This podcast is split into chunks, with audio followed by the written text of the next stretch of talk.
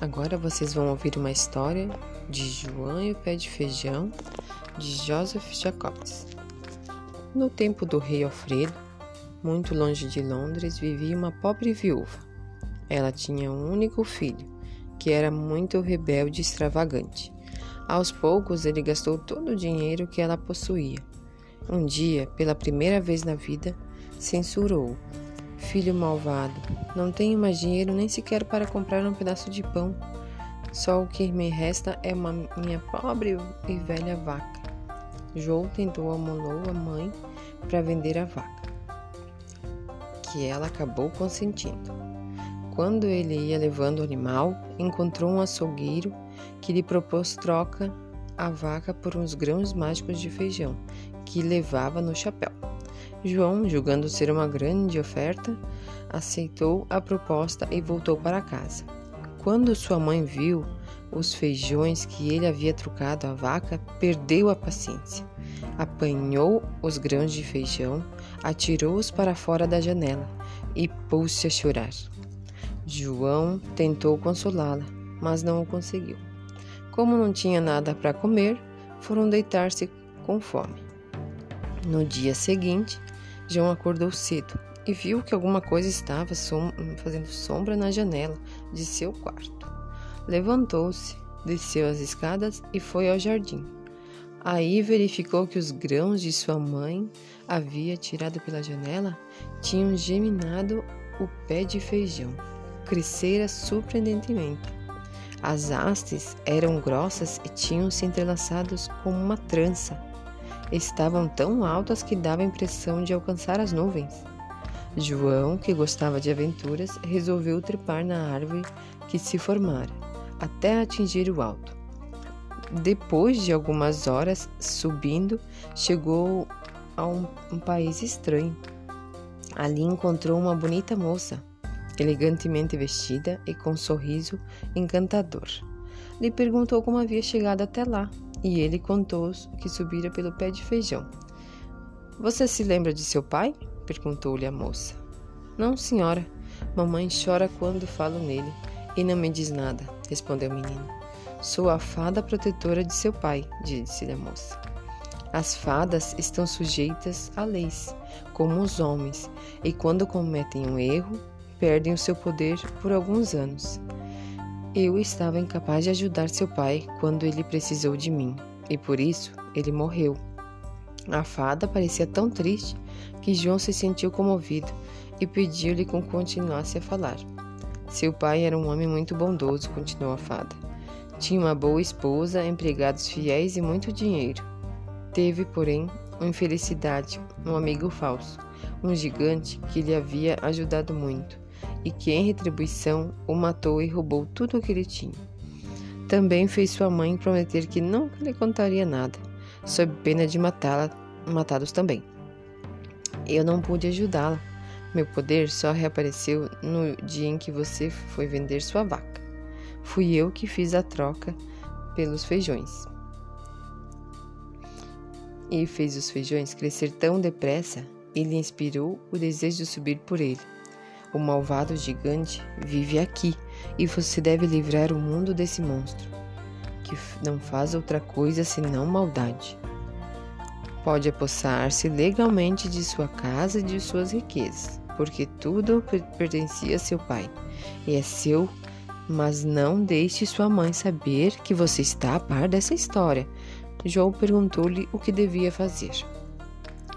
Vá seguindo por essa estrada até encontrar uma casa grande, parecida com um castelo. É aí que o gigante vive. Então, haja de acordo com seu próprio modo de pensar. Seja bem-sucedido e boa sorte. A fada desapareceu e João caminhou até o sol se pôr. Com grande alegria, avistou a casa do gigante. Uma mulher de aparência simples estava à porta. Ele pediu-lhe um pedaço de pão e um lugar para dormir. Ela ficou muito surpresa e disse que não era comum aparecer ali um ser humano. Era sabido que seu marido, um gigante poderoso, não gostava de pessoas rodando perto de sua casa e ficava muito bravo. João ficou muito amedrontado, mas teve esperança de que o gigante não fosse tão ruim assim. insistiu para que a mulher o deixasse passar a noite lá, escondendo do gigante. Finalmente ela concordou. Entraram e, e a, ela o levou a um quarto, onde lhe deu de comer e beber. De repente, ouviram uma batida forte na porta, que fez a casa estremecer. É o gigante, disse a moça. Se ele ouvir aqui, matará, o matará e a mim também. Que farei? Esconda-me no forno, pediu João. O forno está apagado e João entrou nele bem depressa. De lá ouviu o gigante gritar com a mulher e, repreendê-la. Depois sentou-se à mesa. João espiou por uma fenda no, no fogão e ficou horrorizado ao ver a quantidade de comida que ele ingeria. Tinha-se a impressão de que não ia acabar mais de comer e beber. Quando terminou, virou-se para trás e gritou para sua mulher com uma voz de trovão: Traga minha galinha! Ela obedeceu e colocou sobre a mesa uma bonita galinha. Ponha um ovo, ordenou ele. Imediatamente a galinha pôs um ovo de ouro. Ponha outro, continuou ele. Cada vez que assim ordenava, ele punha um ovo maior do que o outro. Durante muito tempo, assim se dividiu com a galinha. Depois, mandou a mulher para a cama e sentou-se perto da lareira, onde adormeceu, roncando alto como um canhão. Assim que ele pegou no sono, João saiu do forno, agarrou a galinha e fugiu com ela. Correu pela estrada até encontrar o pé de feijão, pelo qual desceu rapidamente. Sua mãe ficou cheia de alegria ao vê-lo ela pensava que tivesse acontecido alguma coisa. Nada disso, mamãe. Ele contou toda a aventura sem todavia falar no nome do pai. Mostrou-lhe a galinha, a qual ordenou várias vezes ponha um ovo, e ela pôs quantos ovos ele desejou. Vendidos esses ovos, João e sua mãe ficaram com tanto dinheiro que viveram felizes por muitos meses. Um dia, ele resolveu fazer uma nova visita ao gigante a fim de trazer mais riquezas. Arranjou uma roupa que o disfarçava e pintou o rosto com uma tinta escura. Levantou-se muito cedo, antes que a mãe acordasse, e subiu o pé de feijão. Caminhou o dia todo e chegou à casa do gigante ao escurecer. Encontrou a mesma mulher à porta e pediu-lhe que desse de comer e um lugar para dormir. Ela lhe contou que o marido era um gigante poderoso e cruel e que um dia ela dera abrigo a um menino pobre e faminto que, ingrato, roubaram um dos tesouros do gigante. O marido culpara por isso. Desde então começara a maltratá-la. João teve muita pena da mulher, mas insistiu para que o recebesse. Afinal, ela acabou consentindo levou à cozinha e, quando ele acabou de comer, escondeu num armário velho. O gigante chegou à hora de costume. Pisava tão forte que a casa estremecia com seus passos. Sentou-se junto à lareira e gritou: Mulher, sinto o cheiro de carne fresca. A esposa respondeu-lhe: São os corvos. Tinham deixado um pedaço de carne crua no telhado. Então ela preparava a ceia e ele esteve de mal, estava de mau humor, frequentemente culpando a esposa que ela perdeu a galinha. Afinal, quando terminou a refeição, gritou: Dê-me alguma coisa para me distrair. Traga as sacas de dinheiro. A esposa trouxe com dificuldade, porque estavam muito pesadas. Eram duas, cheias de moeda de ouro. Ela despejou-os na mesa e o gigante começou a contá-las com alegria. Agora você pode ir para a cama, sua velha tonta, disse ele. A mulher se retirou. De seu esconderijo, João via-o contando as moedas. Ele sabia que elas tinham pertencido a seu pai e desejou possuí-las. O gigante, sem saber que estava sendo observado, colocou as moedas novamente nas sacas, amarrou-as bem e colocou aos lados de sua cadeira. Seu cachorro estava ali de guarda. Daí a pouco o gigante adormeceu e começou a roncar tão alto que parecia um barulho do mar em um dia de tempestade. Então, João saiu do esconderijo, mas exatamente quando ele ia segurando as sacas de dinheiro, o cachorro pôs-se a latir furiosamente. João parou esperando que seu inimigo acordasse. Então, estaria tudo perdido. Mas felizmente isso não aconteceu. O gigante continuou dormindo profundamente. Nesse instante, João viu um pedaço de carne e atirou ao cão, que parou de latir na hora. O menino aproveitou a ocasião para carregar as sacolas de moedas, colocando-as em uma, uma em cada ombro. Eram tão pesadas que levou dois dias para descer até pelo pé de feijão. Quando chegou a casa, deu à mãe todo o dinheiro, com o qual ela reformou a vivenda e mobiliou de novo. Eles estavam felizes com como não eram havia muito tempo. Durante três anos, João procurou não visitar mais o gigante. Um dia, porém, começou a preparar-se para a nova viagem. Arranjou um disfarce diferente e melhor do que usava da última vez. Era verão em uma manhã bem cedo, sem dizer nada à mãe, subiu pelo pé de feijão. Chegando à casa do gigante no anoitecer, como de costume, encontrou a mulher em pé, na porta. João estava tão bem disfarçado que ela não reconheceu, mas quando se disse muito pobre e faminto, encontrou grande dificuldade em entrar, em ser admitido. Depois de muito insistir, conseguiu que ela o escondesse num caldeirão grande de cobre. Quando o gigante chegou, disse furioso: Sinto o cheiro de carne fresca. Apesar de todas as desculpas que a esposa lhe dava, pôs-se a revistar tudo. João estava horrorizado, desejando mil vezes estar em casa, sã e salvo.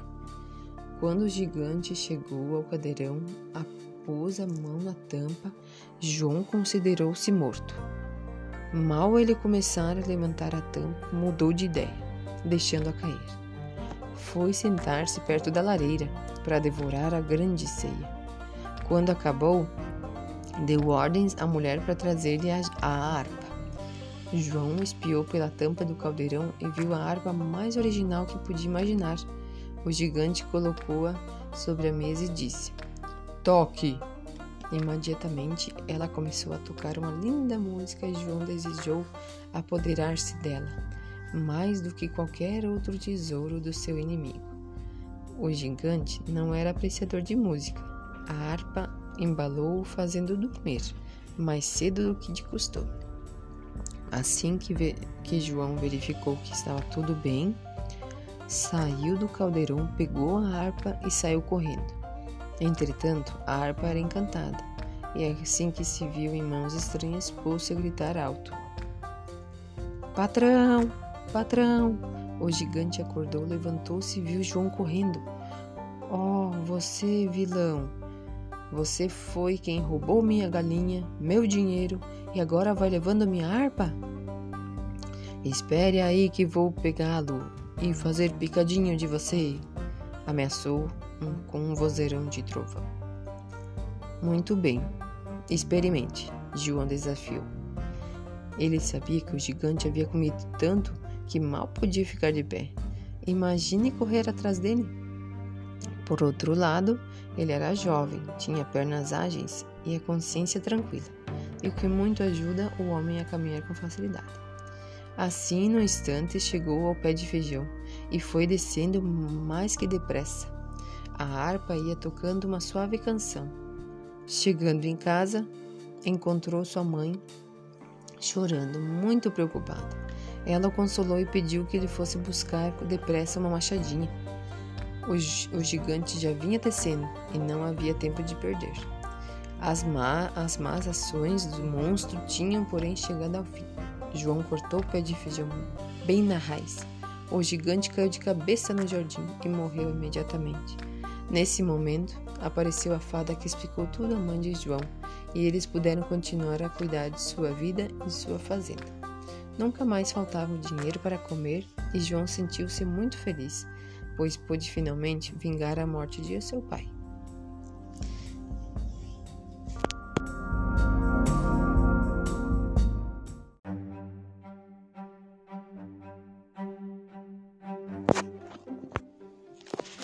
O Leão Assustado, de Melanie Joyce. Era uma vez um leão que era simplesmente assustado demais para rugir. Quando ele tentava, os macacos gritavam e rolavam pelo chão de tanto rir. O leão coachou e grunhiu e fez um som tão alto e estridente que os papagaios se assustaram e caíram das árvores de repente. Eu nunca serei o rei da selva, disse o leão, numa tristeza sem fim. Anime-se, disse o pequeno suricato. As coisas não são tão ruins assim. Olhe o seu reflexo, disse o suricato. Você é bonitão e valente de verdade. Não tenha medo de quem você é. Você deveria comemorar com vontade. Enxugue as lágrimas e anime-se. Não há motivo para chorar. Nem sempre dá certo da primeira vez. É preciso tentar. Então o leão tentou outra vez. Oh, é, ah. E ele tentou e tentou e tentou. Os macacos riram, tanto que até um se engasgou. Ele nunca rugirá, zombaram os macacos. Não perca tempo, suricato, ou vai acabar cansado. O leão não é o rei da selva, ele é apenas um felino assustado. Não adianta, disse o leão limpando uma lágrima. Vou fazer a minha mala e partir. Não há lugar para mim, sou um desgosto. Por favor, não vá, disse o suricato. Podemos tentar outras coisas afinal. Os macacos gargalhavam com desdém, caçoaram e disseram tchau, tchau, meu bem. Os animais da selva se perguntavam por onde havia o leão, por onde o, leão, o amigo leão andava. Ele foi embora da selva porque não se endurmava. Alguém o aborreceu, disse o elefante. E sei que foi mais de uma vez. Ele agitou a tromba para o bando de macacos. Eu acho que foram vocês. A culpa é do suricato, berraram os macacos. Ele botou o leão para correr. E o suricato então, Suricato, perguntou o elefante severamente: O que você tem a dizer? O pobre suricato ficou com uma cara de bobo, vendo todos o encarando ao redor. Ele se encolheu debaixo das árvores e percebeu que estava na pior. Quero que o leão seja feliz, disse o suricato. Que ele seja o melhor que consiga ser. Eu não queria que ele fosse embora. Por favor, vocês não conseguem entender? De repente, escutou-se um ruído, um lampejo, uma, de uma cauda, garras afiadas e um estalido. O leão saltou dos arbustos e deu um grande, um enorme rugido.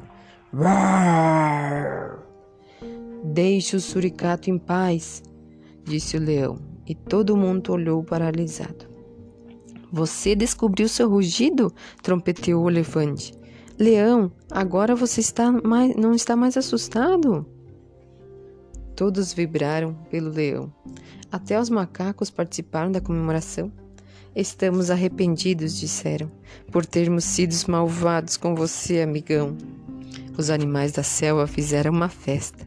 O leão já não estava muito o leão estava muito mais feliz e convencido. Obrigado, disse ao suricato, por me ajudar a encontrar meu rugido.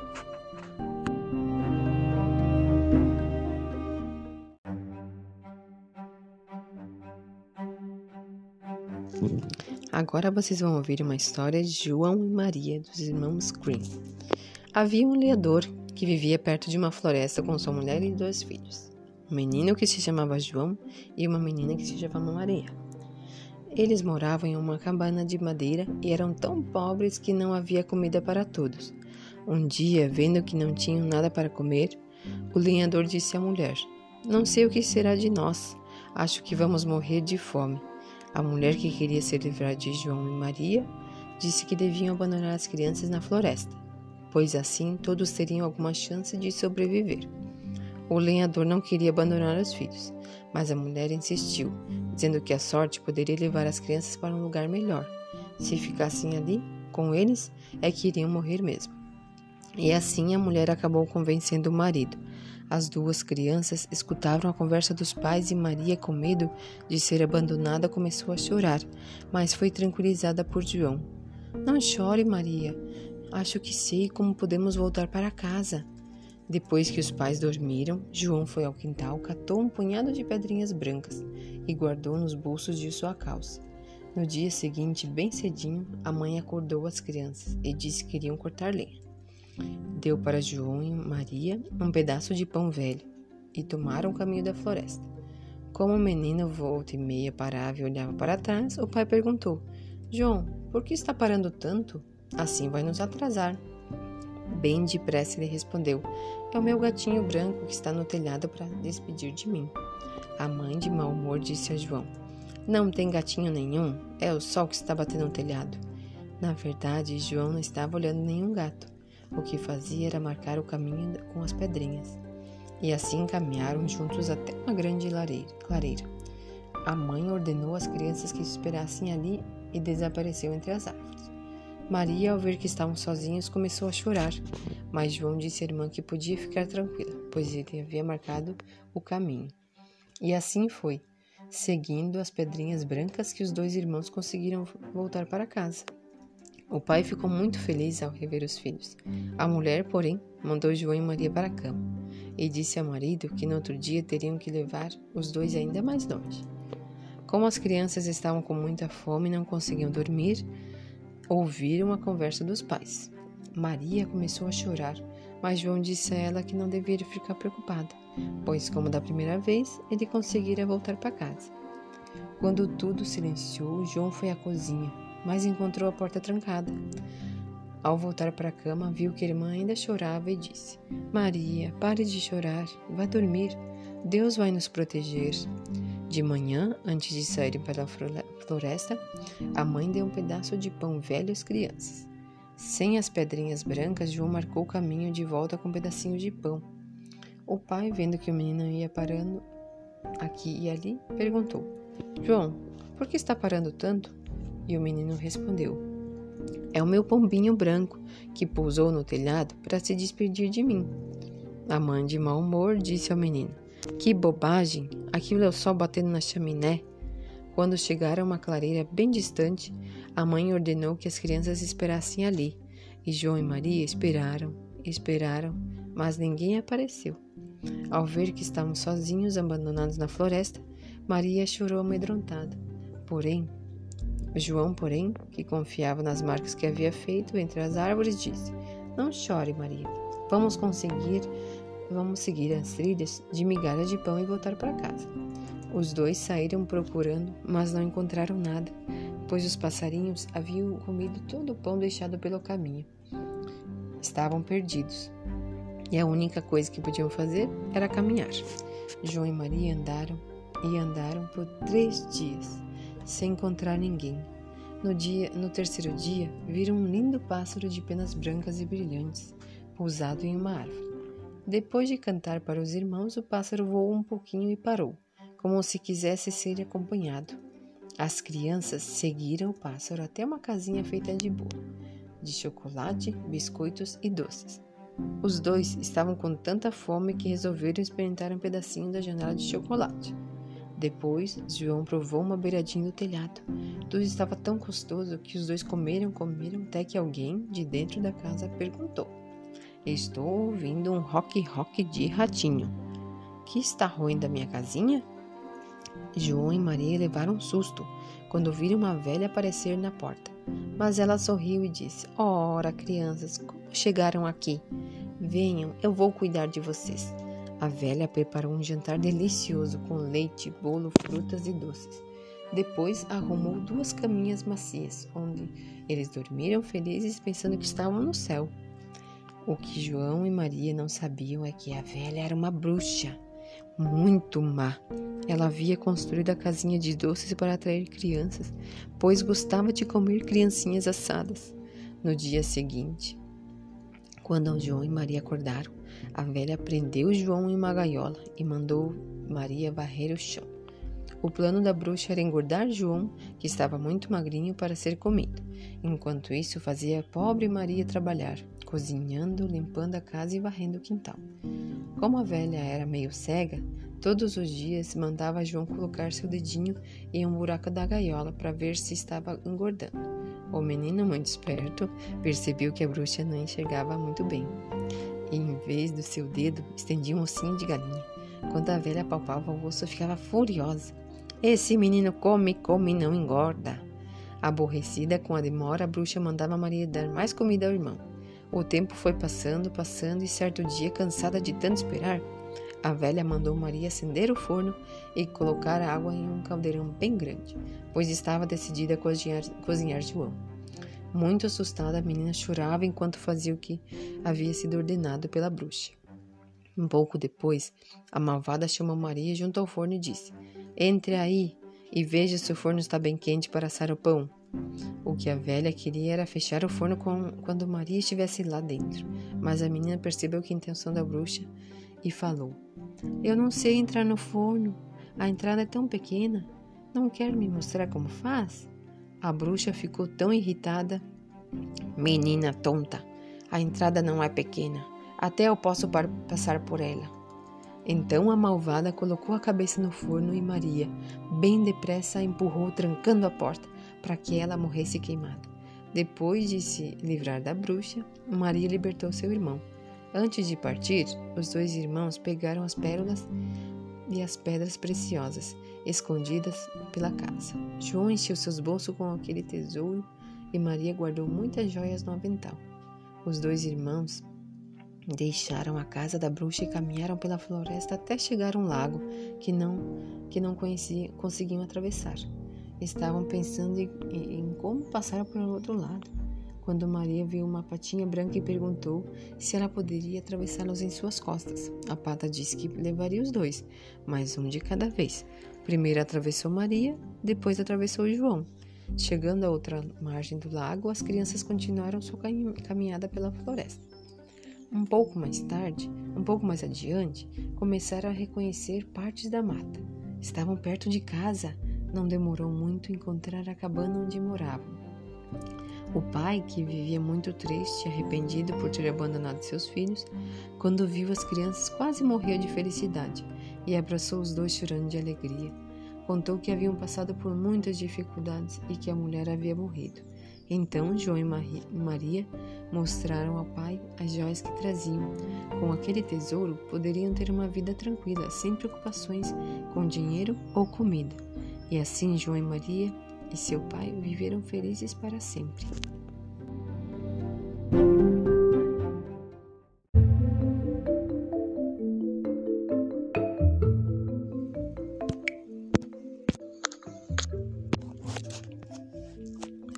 Agora vocês vão ouvir uma história do Patinho Feio, autor Hans Andersen. A mamãe pata havia feito um ninho no meio da folhagem, perto do velho castelo. Finalmente, após longa espera, os ovos se abriram, um após o outro, e surgiram patinhos amarelos. Porém, um dos ovos, em vez de patinho amarelo, saiu uma ave cinzenta e desajeitada nem parecia um patinho. Para ter certeza que ele era um patinho, a pata o levou ao rio com os outros. Quando o viu nadar com naturalidade, suspirou aliviada. Era só um patinho muito feio. Depois levou os filhotes para o pátio do castelo. Todos parabenizaram. A pata, a sua ninhada, era realmente bonita, exceto um, o patinho das penas cinzentas. É grande e sem graça, falou o peru. Tem um ar abobalhado, comentaram as galinhas. Nos dias seguintes, as coisas pioraram. Todos os bichos, inclusive os irmãos, perseguiam o patinho feio. O patinho crescia só e desprezado. As galinhas o bicavam todo instante e o, o peru o perseguiam com um ar de ameaçador. Um dia, desesperado, o patinho fugiu, feio fugiu. Queria estar longe de todos que o perseguiam. Caminhou, caminhou. Ao entardecer, chegou a uma cabana. Como a porta estava entreaberta, ele conseguiu entrar sem ser notado. Tremendo de frio, encolheu-se num canto e dormiu na cabana. Moravam uma velha, um gato e uma galinha. Na manhã seguinte, a velhinha viu o patinho dormindo no canto. Ficou toda contente e pensou: Talvez seja uma pata, uma patinha. Se for cedo ou tarde, botar ovos. e com eles eu poderia preparar cremes, pudins e tortas.